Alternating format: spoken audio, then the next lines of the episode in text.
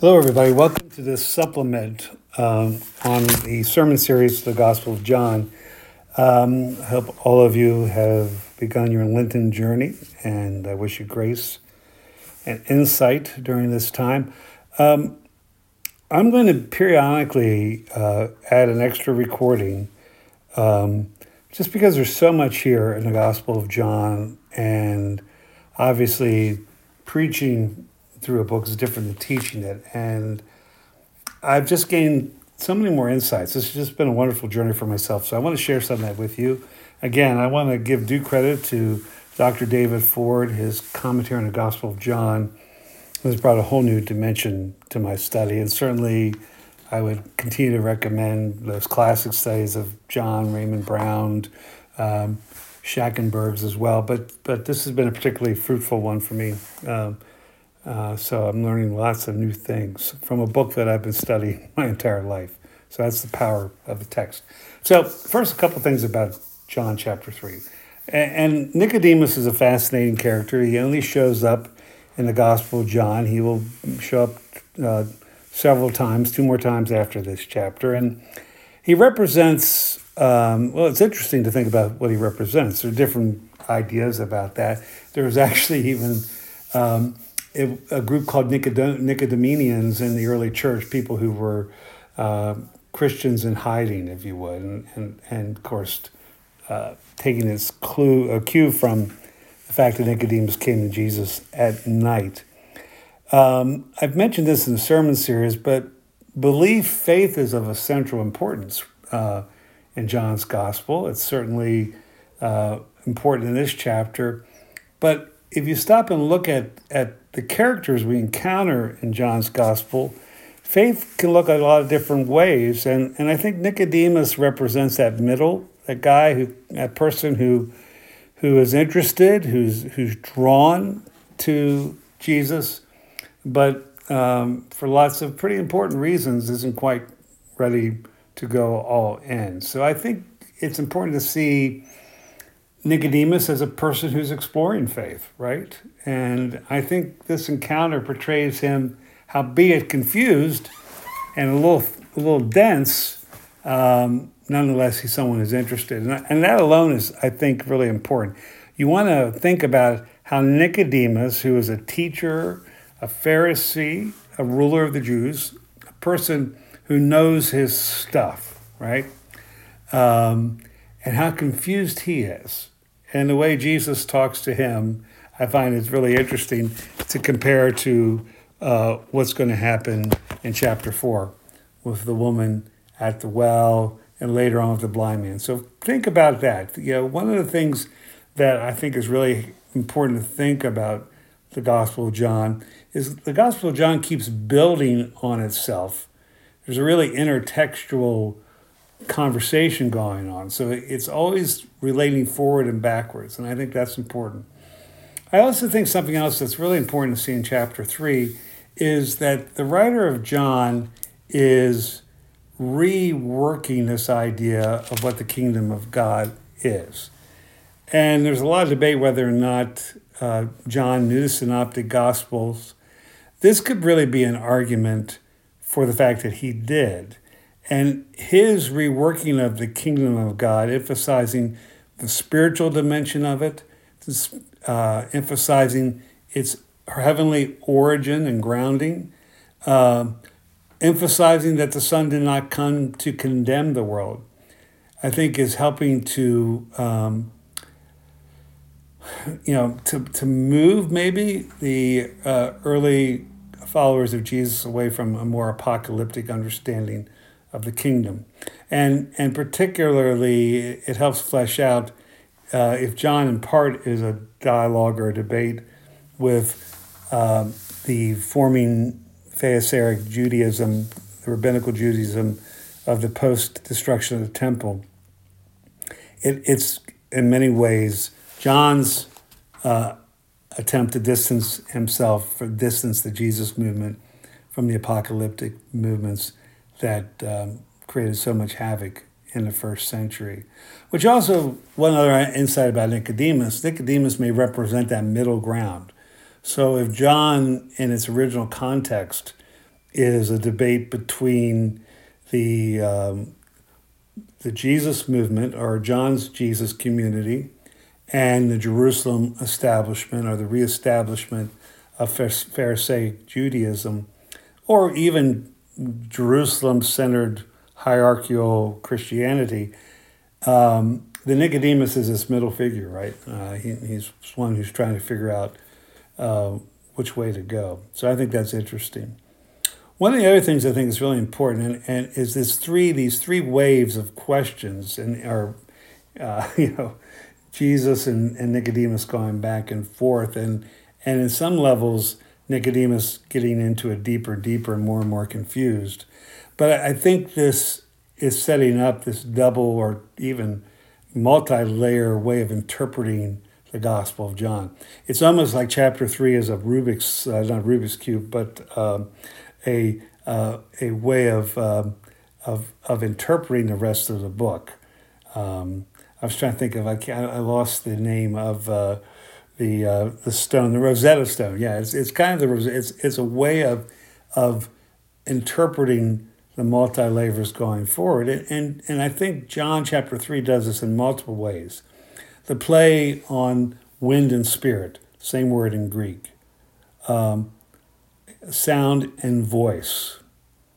Building even on this idea of, of water, continuing. So bringing in this image of baptism, this image of even the idea of creation. All these things are multi-level, and and the Gospel of John certainly invites us to read the text on all of these levels again, the strange, uh, it's, it's a strange reference, but it, of course, the, the, the story in, of the bronze serpent in Numbers 21 is a, is a strange one in and of itself.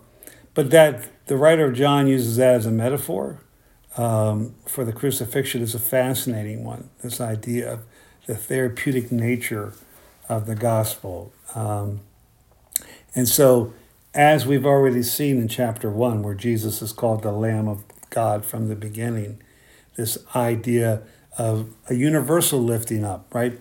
The Moses serpent was a particular time of healing for the people in the wilderness, um, uh, the children of Israel in the wilderness. But this is a more universal. The Son of Man is lifted up, that whoever believes in him will have eternal life.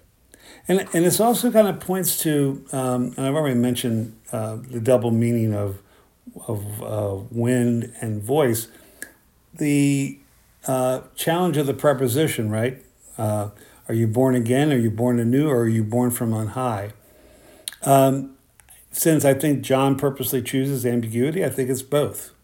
It's a it's a it's a new birth that comes from on heaven, and so one's participation in God is not based on your heritage, not based on you being born into the chosen people, um, but it's a, it's a spiritual birth. And what's really interesting, I think this is a corrective to, to maybe the kind of Christianity I was initially reared in, it's not a fleshly birth.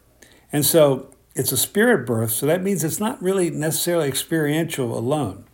Now, I'm not saying that one shouldn't have an experience of, of a new birth in Christ.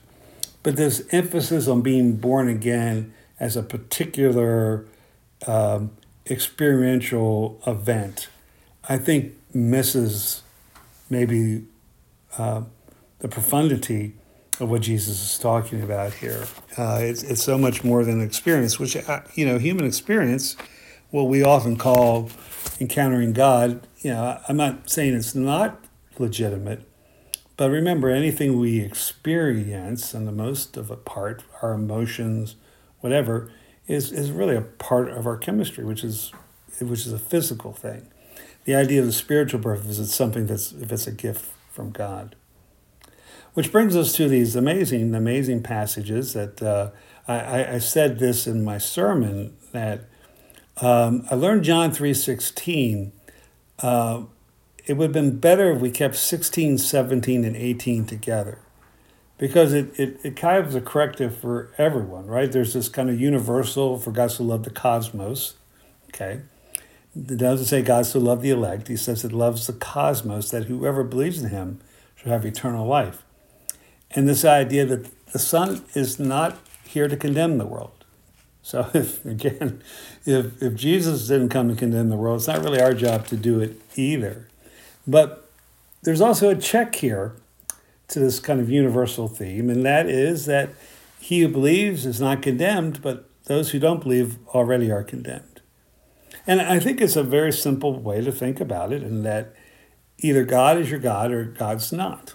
Okay, this isn't this is you know the idea that if God is the source of our new life, if God is the source of this transformational perspective, if, as Jesus will tell Pilate, you know, my, if my kingdom was of this world, my disciples would fight, but it's not of this world, then we, we have to have a different perspective, right? It's a, it's, it's a different kind of thing. And so if we're not connected to this one who's brought life and light, then, you know, we we are subjected to to not being able to benefit. Okay, I think everyone benefits from the grace of God in one way or the other, but there's a sense where um, being a follower of God is to receive the gift so we can begin to see what's really going on. And I, I, I think the truth is that in verse 19, people still love darkness rather than light. Um, I saw um, I saw a family running away with their children in a wagon from the Super Bowl parade because someone opened fire. It doesn't matter why they did it. It doesn't matter why the gunman did what the gunman did, right? We're kind of beyond that at this point. It's just this idea that we continually choose darkness. I'm, i mean, we as a country are running towards the cliff. And so there's a sense where um, truth can lead us into the light. And, and that's a great promise here.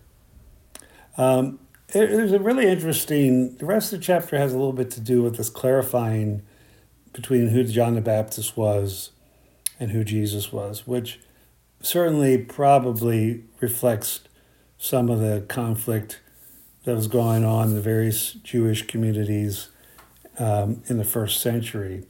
And, and so it's, it's, it's important that you know John is given his due, but what's really clear about in the Gospel of John that, that Jesus is of, of a whole different order than what John the Baptist was doing.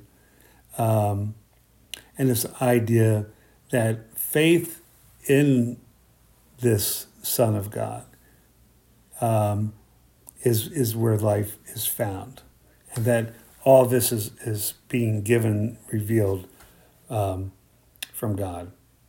So, again, just a little supplement, and there's so much more we could do here.